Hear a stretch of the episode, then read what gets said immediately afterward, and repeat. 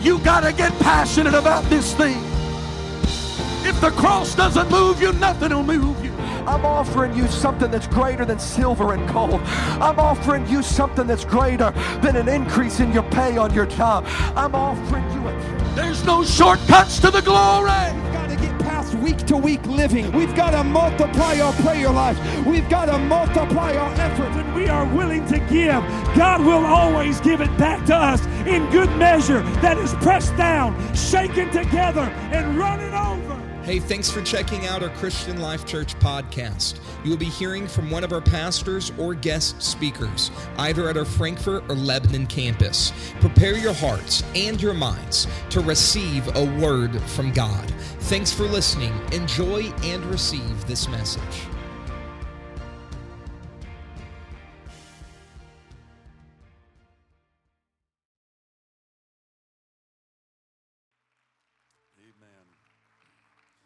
Hebrews chapter 10. If you have your Bibles, Hebrews chapter 10, and uh, I'm going to begin with verse number 23 of Hebrews chapter number 10. Brother David, if you could just give me a little bit of monitor here in this microphone, that would help me a little bit. Hebrews chapter 10 and verse number 23. I know this is a familiar passage that we're reading this morning. You can read it with me.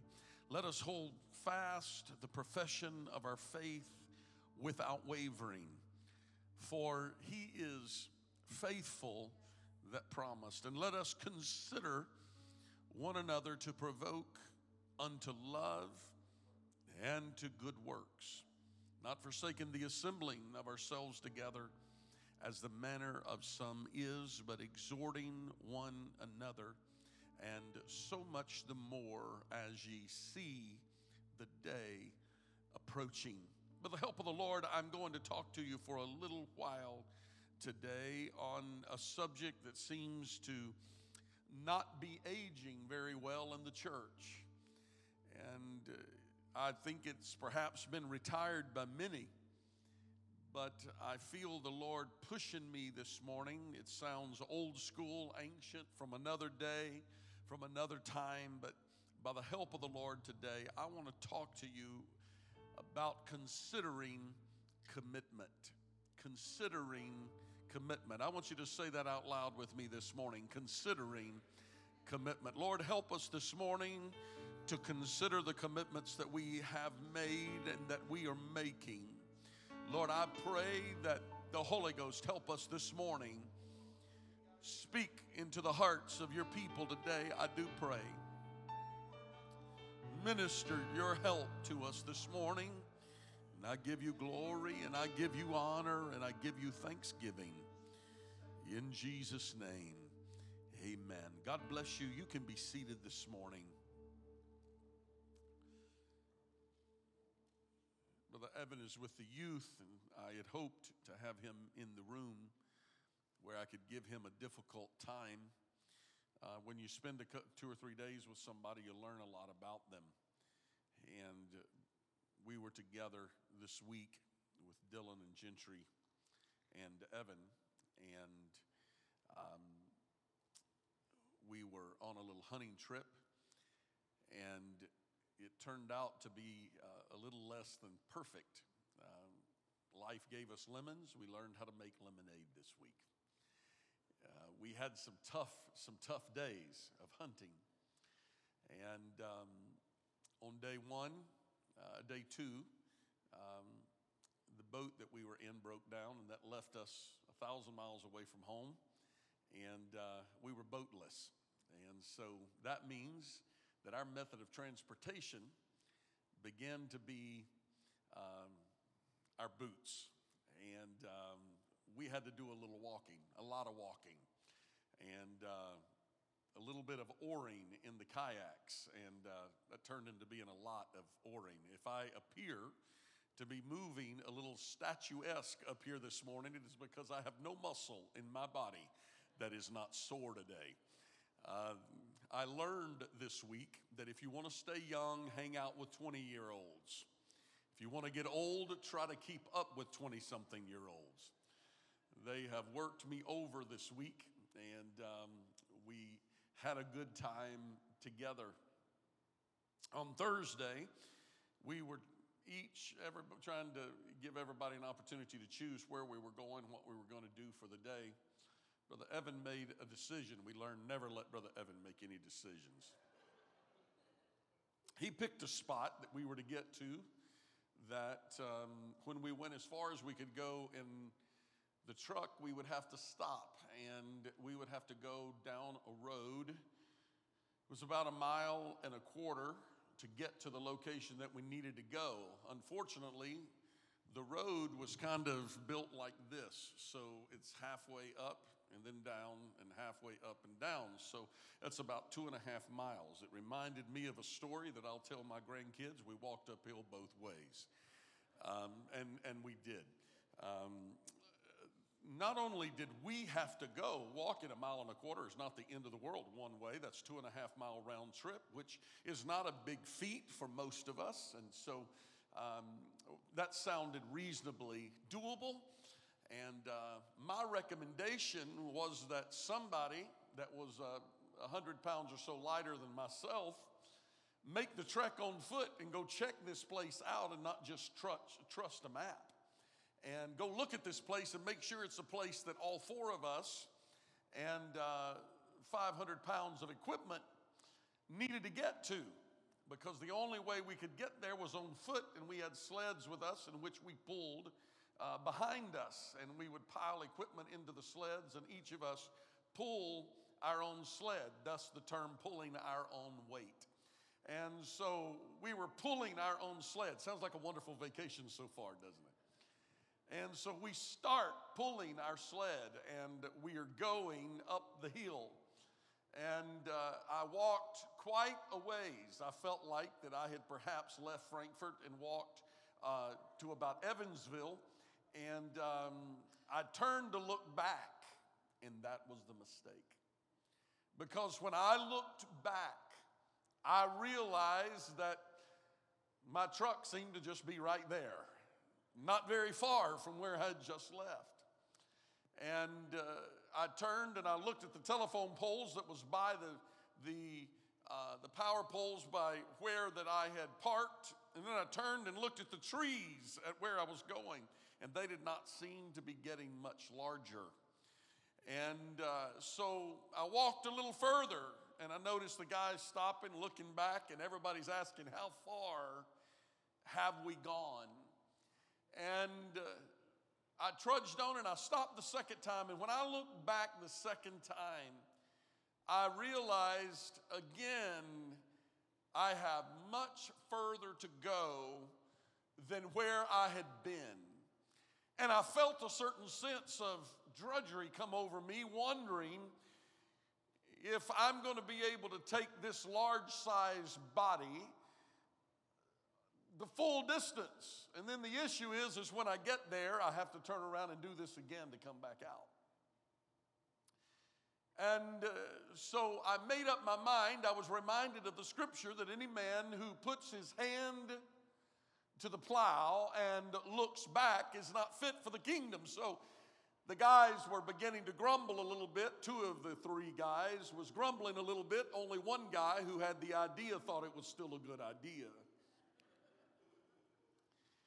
And so we continued down the track, and Gentry was far out in front of everybody, and he stopped and he's grumbling and fussing about the decision that was made, and he looks back, fussing, and he said, Look back, look back and just see. And I said, No man who puts his hand to the plow and looks back is fit to go on this trip. Let's go.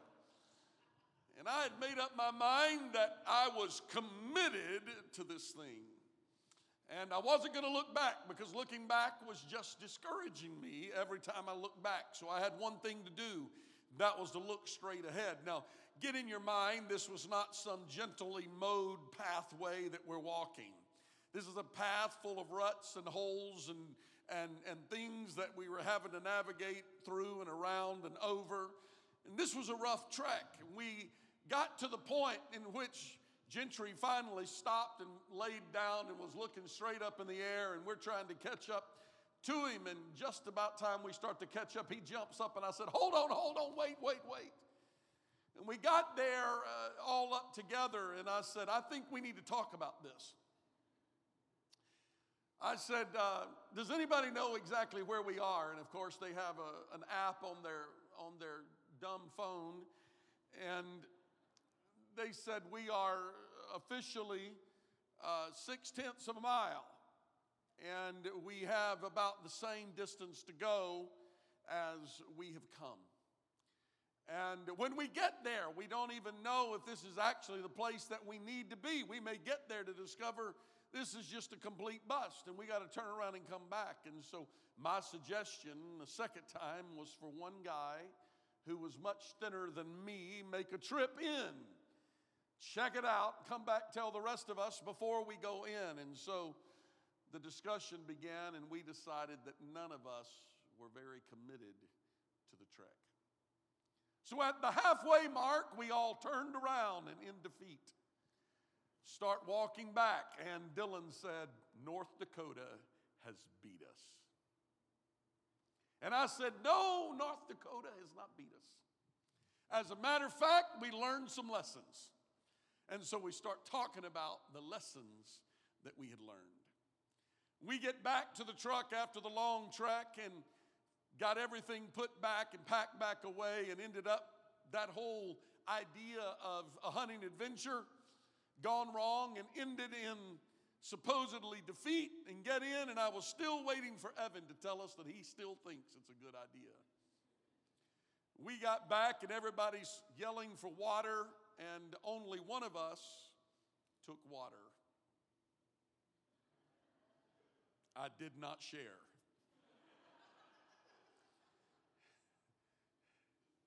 We get back to the truck, everybody's grabbing water out of the coolers and they're drinking water and they're enjoying the water and we're putting everything back in and we get we get in the truck and we're all joking around and finally Evan looks at everybody and says, "Well, that was a dumb idea." really. I thought so from the beginning. The whole issue of making anything that we do in life successful means that we have to be committed to what we're doing. If you're not sure from the beginning, you will have a tendency to run into roadblocks, weary days, tiresome times that will cause you to want to look back, to want to stop what you were doing and to not press forward. Commitment is something that I'm talking to you about today, and it is something that we need to be very careful about. There are people in life that commit to a lot of things very quickly.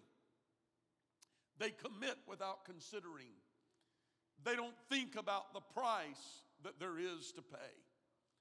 They don't think about all of the details that may come along with the commitment early on it sounds like a good idea, so we quickly commit, but along the journey, we decide we made a bad decision.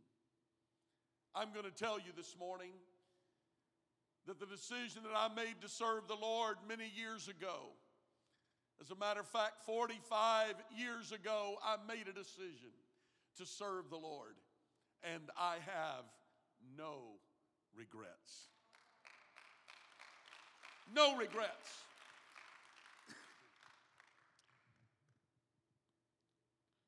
Why do you suppose that there are close to 100 million church members in America today? Yet, they're not making more of a moral or spiritual impact on America.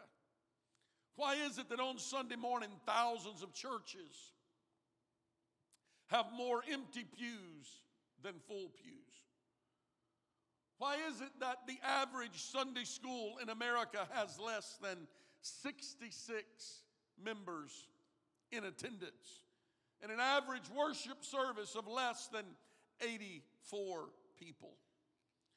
Why is it that only 50% of the number of any church member roll, membership roll can be expected to attend on a Sunday service? I tell you why it is. Because if Christians really believe in a real heaven and a real hell, how can we be so uncommitted? The answer to this question is tragically simple. Many people believe in God, but most are not committed to God and committed to His church and His kingdom. There is, of course, a difference between attraction, placing membership, and in being committed to the body of Christ. There's a lot of difference between being attracted to the church and being committed to the church.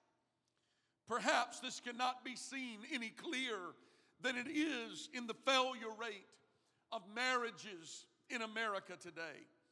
According to statistics, at least 50% of all marriages will end in divorce. Why do you suppose that this is happening? Charles Stanley, in his book, Confronting Casual Christianity, says that it is because these couples made a decision but did not make a true binding commitment. I pray this morning that the heart of what I am about to preach to you comes through and that you see clearly where we are as a church. Every couple made a decision, but marriage is more than just a decision. Marriage is a covenant between two individuals and God. It is more than a casual disposable relationship. We live in a world that is enamored with disposable. Don't want to wash dishes? Go disposable. Then we fret over the mountains of refuge that is going into the landfills of America. Yet we continue to look at all of the opportunities that we have to go disposable. Hear what I'm preaching to you for a moment today when it comes to our Christianity, when it comes to our life. I'm comparing it to marriage this morning because one makes a decision to be together, but they want to leave things loose enough that there is a simple way out. We don't have to go through the red tape. Let's leave it loose so there's a simple way out. The other made a biblical covenant and committed to walk together regardless of what life brings into their path.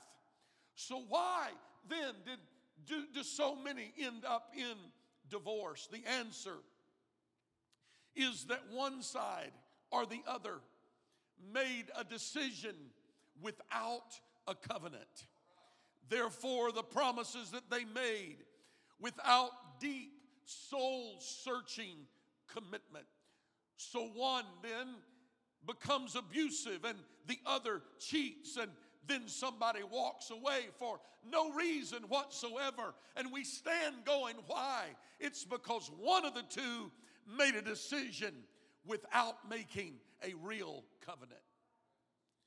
When I'm preaching to you about commitment this morning, commitment is really a covenant that we make in marriage between, with, between a husband and a wife and God.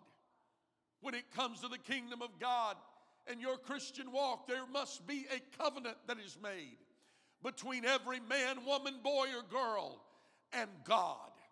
That covenant is a covenant between them and God that fastens them together.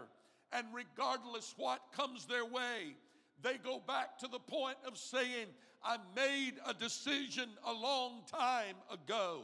And with that decision to follow Christ, I made a covenant with him that if he would bring me out of the life that I was in and bring me to where I am, I covenanted that I would never go back to where I was. A simple decision to serve Christ is not enough. Somebody needs to make a covenant with God. Somebody needs to make a commitment with God and put down some feet and put down some roots and declare, I am anchored in the Lord Jesus Christ. My life is not just decision toward Him and not just pointed and directed toward Him, but I am anchored in Him.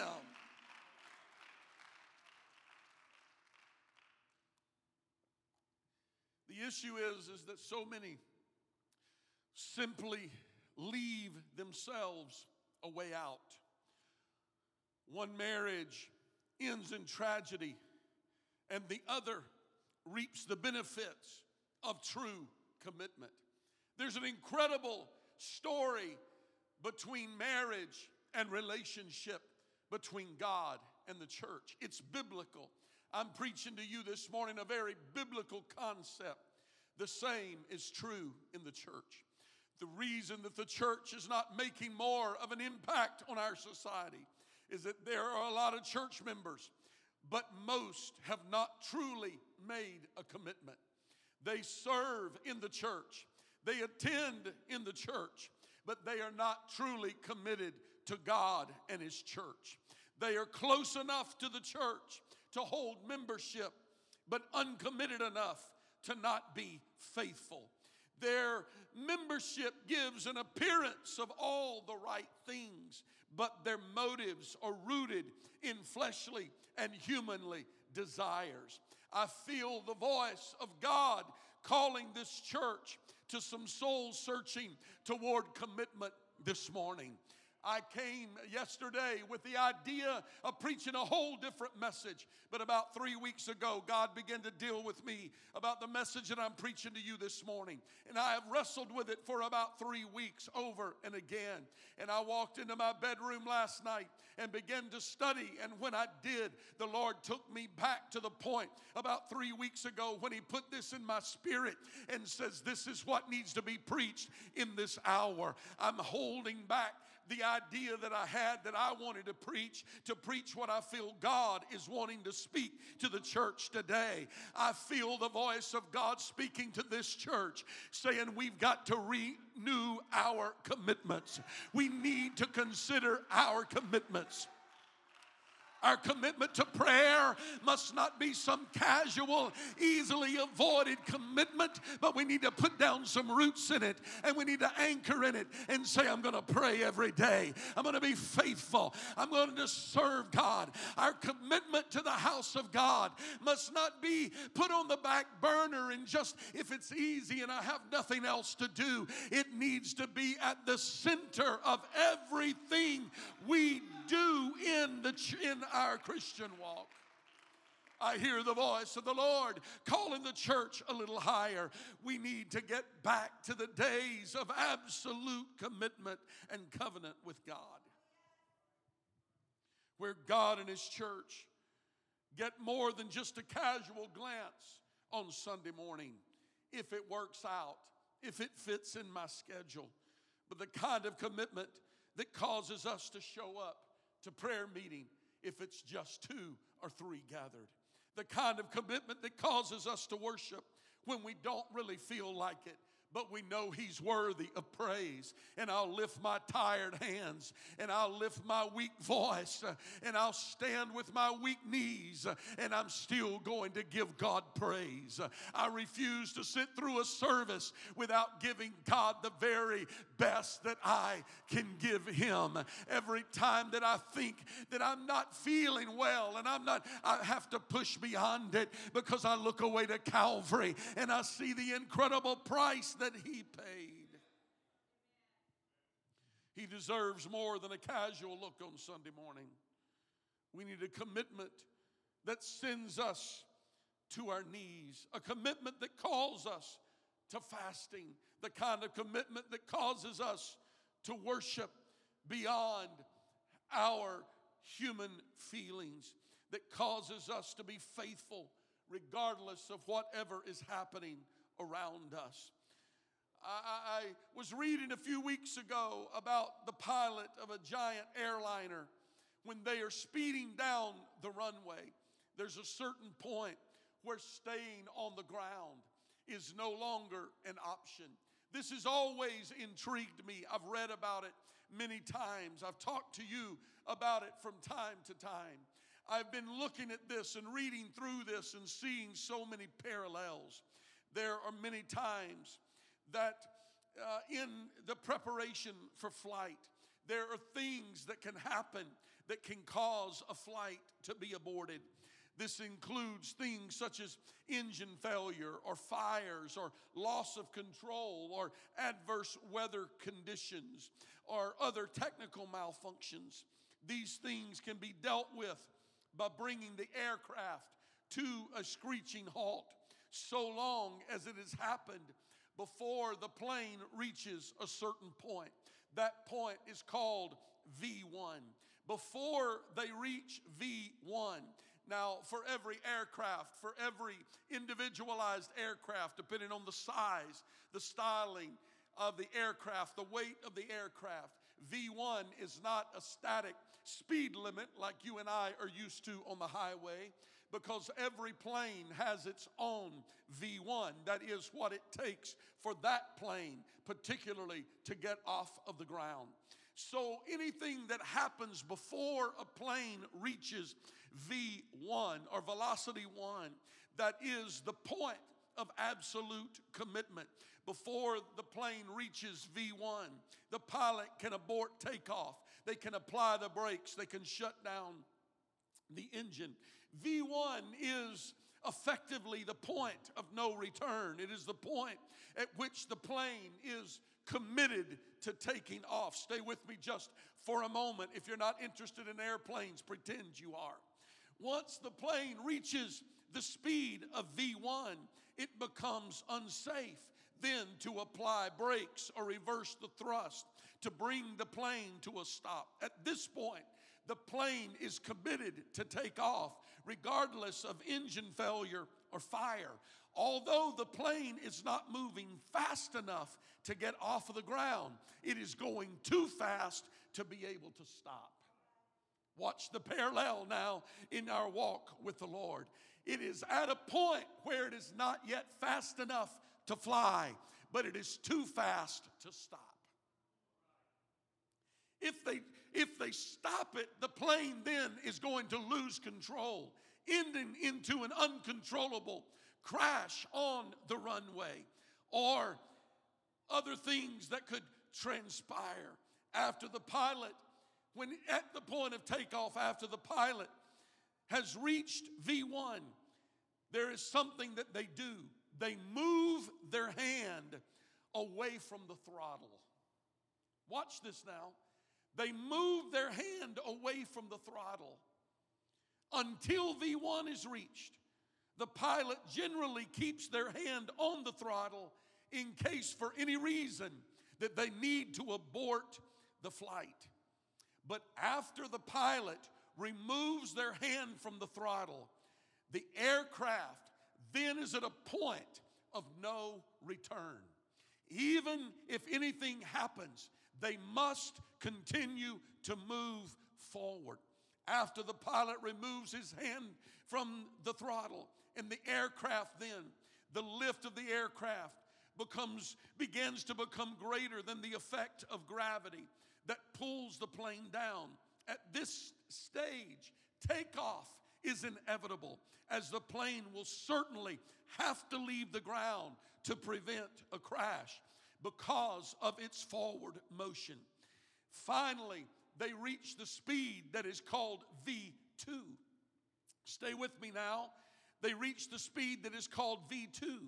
V2, this is the most important speed for any passenger because that's the moment that it, the speed of the aircraft reaches a point where it is safe enough that it can maneuver and make a circle and come in and land even in the event of engine failure. What does all this, Pastor, what does all this have to do with commitment and serving God? I'm about to lay it out for you.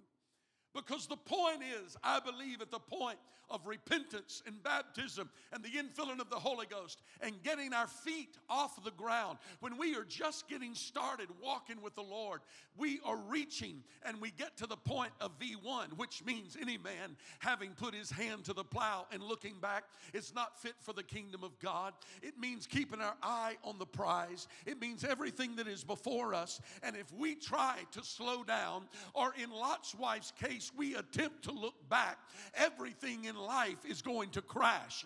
Somebody says, I'm not off the ground yet, Pastor. My ministry is not off the ground yet. I haven't really gotten going. I haven't really reached the point that I want to preach. I deal with a lot of discouragement. I, I deal with all sorts of malfunctions and I deal with everything else. Listen, if you ever pull back on the throttle, you're going to crash on the runway. You're never going. What you've got to do, the danger in every Christian walk is the, is the time between, between V1 and V2. That is the most dangerous moment in the flight. You're sitting there riding on the plane. You don't even know that you are in danger. But the most dangerous moment is between V1 and V2 because during that time, there is only one thing you can do that is trusting that that aircraft is going to get off of the ground and reach V2 so that you can come in for a safe landing. Hear me, ladies and gentlemen.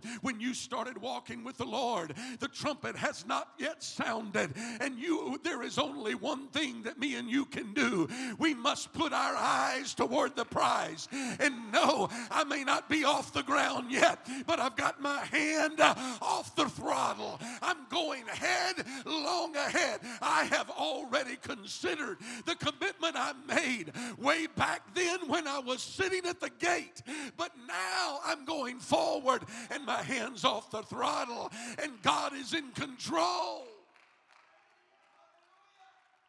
You can't let what happens in your life cause you to crash on the runway. You got to keep going. Troubles come, keep going. Pressures come, keep going. Hurt feelings come, keep going. No matter what happens, keep going. Unfortunately, many churches are filled with members who rev their engines and make a lot of noise, but they end up crashing between V1 and V2. It's the point of no return. They have been planning on it, meaning to, wanting to, trying to, aiming to, going to, hoping to, but unfortunately, everything that they do, they do it with their hand on the throttle. But the Lord is calling us to a faith walk to where we remove our hands. Come on, somebody. Remember when that baby was learning how to walk, that baby would hold on. That baby was holding on. They hadn't yet reached V1. They're holding on to everything, just trying to learn to walk. But oh, you rejoice the moment that they would take their hand off and take those first two or three steps while you're reaching out to them. And when they slipped and they fell, you didn't pick that baby up and spank that baby and scold that baby and yell at that baby. But what you did was you you picked that baby up and rejoiced in the fact that they, that, that, that they tried, that they kept pressing forward. I came this morning to tell somebody that God is not standing on the sideline ready to ready to to to to, to, put his bony finger in your face and, and, and, and, and beat you up and condemn you over every failure and every fault that you have. Come on, somebody in the church needs to remember when you too were the one that was sitting at the gate trying to decide if you can even make the commitment to walk with the Lord. Don't let a failure cause you to quit. Come on, you got to keep your hand off the throttle. That throttle is full force ahead. Get up. Come on, church. We've got to rejoice uh, with those that rejoice, weep with those that weep, pick up the wounded, and keep pressing forward. I'm not here to condemn anybody this morning. I'm here to tell somebody if you failed in your journey, get up and keep going forward. If you've wavered in your walk, uh, get up and keep going. There's hope for you, there's help for you. Just don't put your hand back on the throttle. I've seen people turn their back on the Lord. It never works out well. Once you leave the world, you leave that old life, and you think you're going to turn and go back to that old life, you're never going to fit into that old life. You know why? You've already left the gate, you've already left the terminal, you've already started out on a journey. You're already on your way. Come on, somebody needs to just say, you know what? I'm taking my hand off this morning. I'm taking my hand off this morning. I'm not looking back. I'm not quitting. I'm not turning to the left or to the right. It's all in. I'm going forward and I'm trusting that God is going to see me through. You know what it is? It's going to keep you between V1 and V2. It is called commitment. It's commitment. You mean, well, what if this, this thing is scary? You don't even know how dangerous it is when you sit down on that airliner and they take off. I always like to look out the window because, man, I like that race car feel. When that thing blasts off down the runway, I'm like, wow, it presses you back against the seat. I'm thinking, man, this is cool. I like this. And then there is a point where I'm not thinking about it. Next thing I know, we're in the air and it's like, oh, that's nice and smooth. I had no idea that there was a point that my life was just in danger. I was just enjoying the feeling. I was enjoying the emotion. I was enjoying the scenery. As soon as we get off the ground, the first thing I do is start looking back down. I'm looking out the window. I like a window seat because I like to look down. And I'm looking down. I'm looking, looking all around, seeing everything, seeing from a different perspective, seeing from this higher point of view. I'm looking down. I don't know that my life is in danger. I'm not on that plane thinking we're in real danger right now. I'm thinking coming in for a landing. I always get nervous coming in for a landing. They, they say that's not when you need to be worried. Because when you got to be worried is at that point of no return.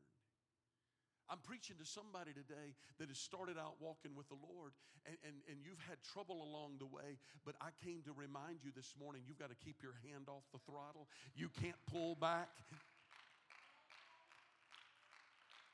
Listen, listen, I worry more about those that say I'm going to take a step back than I do that those that come and say I had failure in my life because those that made a misstep, those that made a mistake, those, hey, they, they, they're still pushing forward, they're still going. But as soon as somebody steps back, I start worrying, wait a second, you've put your hand on the throttle and you're pulling, you're pulling the plane. Come on, somebody, you got to get a hold of this this morning and declare, I'm putting the pedal to the metal. I'm not looking back, I'm serving the Lord. I made a decision and I'm serving the Lord. I'm pressing forward. I challenge you today today. Make a commitment. Take your hand off the throttle. Somebody needs to reconsider your commitment that you have made. Come on, we got to get the plane off the ground. In Romans chapter 12, the Apostle Paul issues a clear call for commitment. He said, I beseech you, therefore, brethren, by the mercies of God, that you present your bodies a living sacrifice, holy and acceptable to God, which is your reasonable service. And be not conformed to this world, but be ye transformed by the renewing of your mind, that you may prove what is that good and acceptable and perfect will of God. The word there, present, is a technical Greek word used for offering a sacrifice. This is not a mandatory act, but this is a voluntary act. Watch this. The word present, it is this technical word that is dealing with sacrifice. Present. Present is not a forced issue, it is an offered issue. In other words, it does not, does not say, I command you, therefore, but it says, I beseech you or I beg you, therefore. Here's what that text is saying I am asking, earnestly asking of you, to voluntarily offer your life, not a dead sacrifice, a living sacrifice. voluntarily offering your life a living sacrifice. That means that this is something that is completely up to you. Paul goes on to say that it is our reasonable service. In other words, he's saying, based on the information that I have, it is logical that we commit ourselves totally and wholly and willfully unto God. Under the sacrificial system, the animal that was to be sacrificed was committed to the priest. In other words, the head of the household would come to the priest and would present the animal, the sacrifice, to the priest. Once they put the sacrifice into the hands of the priest, the priest then took charge of the animal while all of that sacrifice's life, the owner, the manager, the head of the household, knew that that particular lamb was designed, was birthed to be a sacrificial lamb. It was to be without spot and without blemish. It was to be a male. It was to be the firstborn. There was a whole list of things that it had to be. And they took care of it. And then they took and offered it unto the priest. When the priest took it, they had to take their hands off. They could no longer go back and say, Oh, while I was feeding that lamb from the time it was a baby until now, I fell in love with it and I want to go back and I want to take it back home. The only way for redemption for their family and for their sins was to present that lamb. They presented that lamb, and the priest took that lamb. And then the priest would take that lamb to an altar. The altar had four horns on the altar. There was a horn on each corner. The horn was placed there as a place for the priest to be able to tie the sacrifice so that in the event that the sacrifice was to begin to shift or move that it would not fall off of the altar. It was tied to the altar. The priest took the lamb that had been presented and they willfully tied it to the four corners of the altar before they slit the throat and drained the blood from the animal gruesome it sounds, it was God's way in the Old Testament. They tied the animal. The believer is told to present your body a living sacrifice. For we have not, Hebrews, for we have not a high priest which cannot be touched by the feelings of our infirmities, meaning we have a high priest. You know his name, his name is Jesus. We are to present our body. The issue is, is we get so busy worrying about what our neighbor's doing and criticizing our neighbor for all the things he's doing and figuring out what he needs to do that we're not focused on presenting ourselves. We've got to present ourselves a living, not a dying sacrifice. We're not, we're not to die a physical death, we are to die a spiritual death. And so we present our bodies a living, everybody say living, a living sacrifice. And just like the priest took and tied the lamb to the four corners of the altar, we too must be attached to the altar. It's Too many people today make a decision, run to the front, give their life to the Lord, and then they want to pull it back. They want to take it back. But I hear the voice of the Lord this morning speaking to somebody, saying, Present your body. Come on, let, let, let's tie yourself to the altar. So that when troubles comes you can't. I'm tied to the altar. I'm talking about not partial commitment total commitment.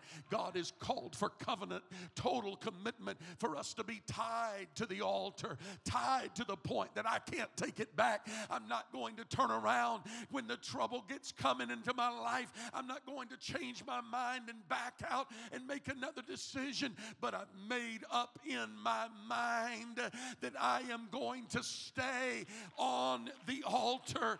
I am staying on the altar. It's impossible to be sort of committed or have a partial sacrifice. There must be a total commitment. I won't be much longer. I read a story some time ago about a pig and a chicken walking down the road together. As they walked along the road, the sign advertised breakfast to benefit the poor. The chicken said to the pig, You and I should donate ham and eggs. The pig replied, Not so fast. For you, it would just be a contribution. For me, it would be a total commitment. The pig at least understood that it was not possible to offer a partial sacrifice. To commit ourselves to God means that we are to yield everything in our lives to Him, surrender to Him, abandon ourselves, entrust ourselves to Him, and place ourselves at His disposal. True commitment is not something that you can give and take back, but we are to be totally, totally committed to Him. I'm closing this morning and asking you to stand with me. The Lord is calling us this morning. He's calling us to commit, to come out, to commit to a life of sacrifice, to commit to a life of prayer, to commit to a life of growth. The local church is the first level of commitment outside of our personal relationship with the Lord. The local church, with all of its imperfections, is still the Lord's major avenue through which He accomplishes His work. Church gathers for worship and teaching and fellowship and breaking of bread. These things cannot be overlooked. We must not forsake the assembling of ourselves together.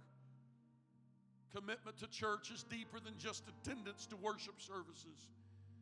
We have to commit to genuine relationship with the body of Christ, with its leadership, with its teachings. You're never going to truly feel a part of the church just by attending services. But you've got to involve yourself. You got to get in the middle of what's going on and say, whatever commitment I need to make, whatever I need to do, I want to be tied. Strong churches are not built by people who just come and go, but people who come and say, Tie me to this altar. When we're unfaithful, when we're in one day and out the next, we can't expect to find the favor of God and the favor of people upon our lives. I hear the voice of God calling us today. Make a commitment. Get involved. Get back on the altar. Take your hand off the throttle. Stop making a decision to move forward. And it's a few weeks in the January and February, we're fasting and praying, and we're full throttle ahead. Then comes summertime, and we just pull it back a little bit. God's calling us, put this throttle forward. Take your hands off of it and start walking by faith. Start walking by faith. I'm calling the church this morning.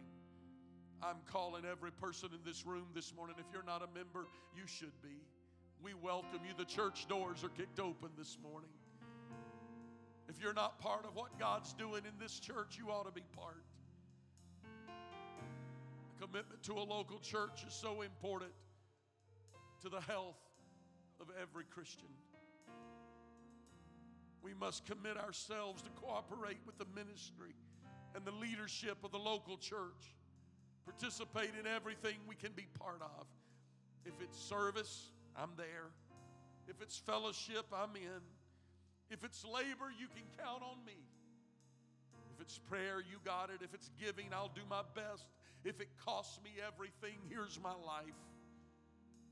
If it helps you, I'm here for my church family. This is where God planted me. This is where my roots are going to grow deep. I hope this is more than just a Sunday morning message. I know it's been a little different for some of you this morning, or maybe been received differently than what I intended to preach it today. But I've opened the door of the church this morning for any person that wants to come to the Lord. Here's where He stands this morning. He stands with open arms and outstretched hands. And He's saying, Come unto me, all ye that are weary and heavy laden. Listen, if you've been carrying a burden and a load in your life, the best thing you can do is come tie yourself to the altar and let Him lift that burden off of you. The best thing you can do is make that decision today, but with that decision, make a total commitment to the Lord and say, I am committing to Him today. I'm never looking back. Some are already moving today. Would there be more? Join these that are already here today. Would you come and make that kind of commitment today? Would you make that commitment today? God, I'm coming to give everything to you. I'm giving myself to you this morning. Maybe you'd like to find yourself a place to pray today. Maybe you would like to make this personal for a few moments.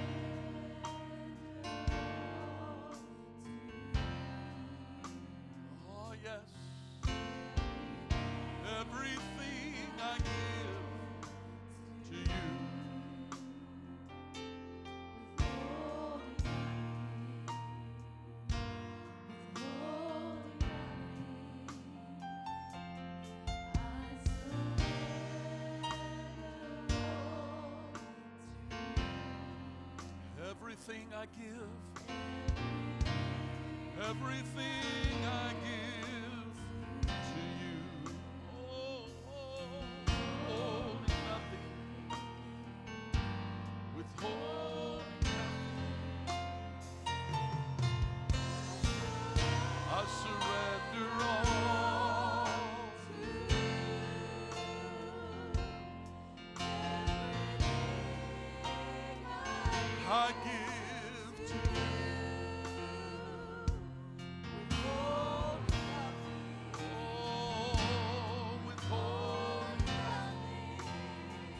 some of our ministers and some of our elders would like to just step over to somebody else and lay hands on them and pray for them this morning. Strengthen them this morning. Strengthen a, a younger family, a newer Christian. Just strengthen them in your prayer.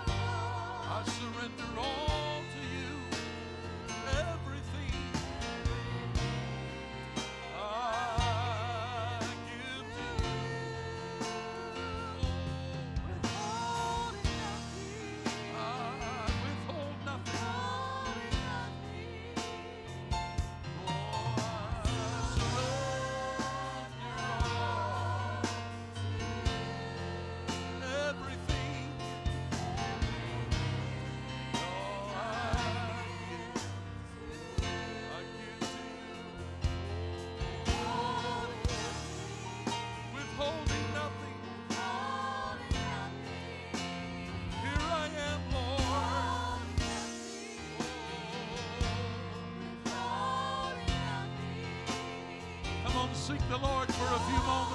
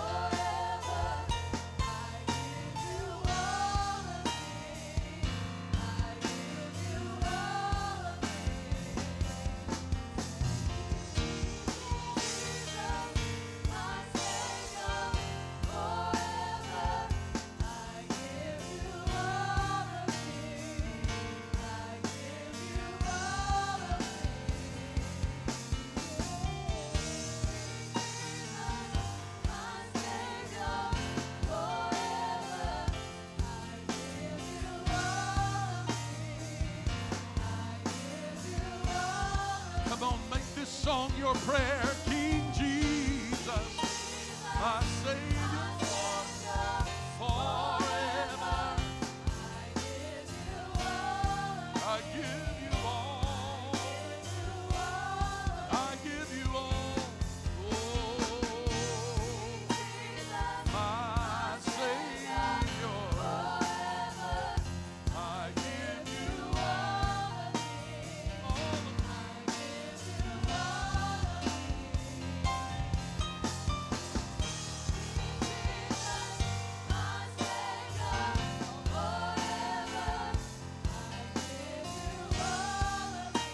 we lift our hands in this house this morning?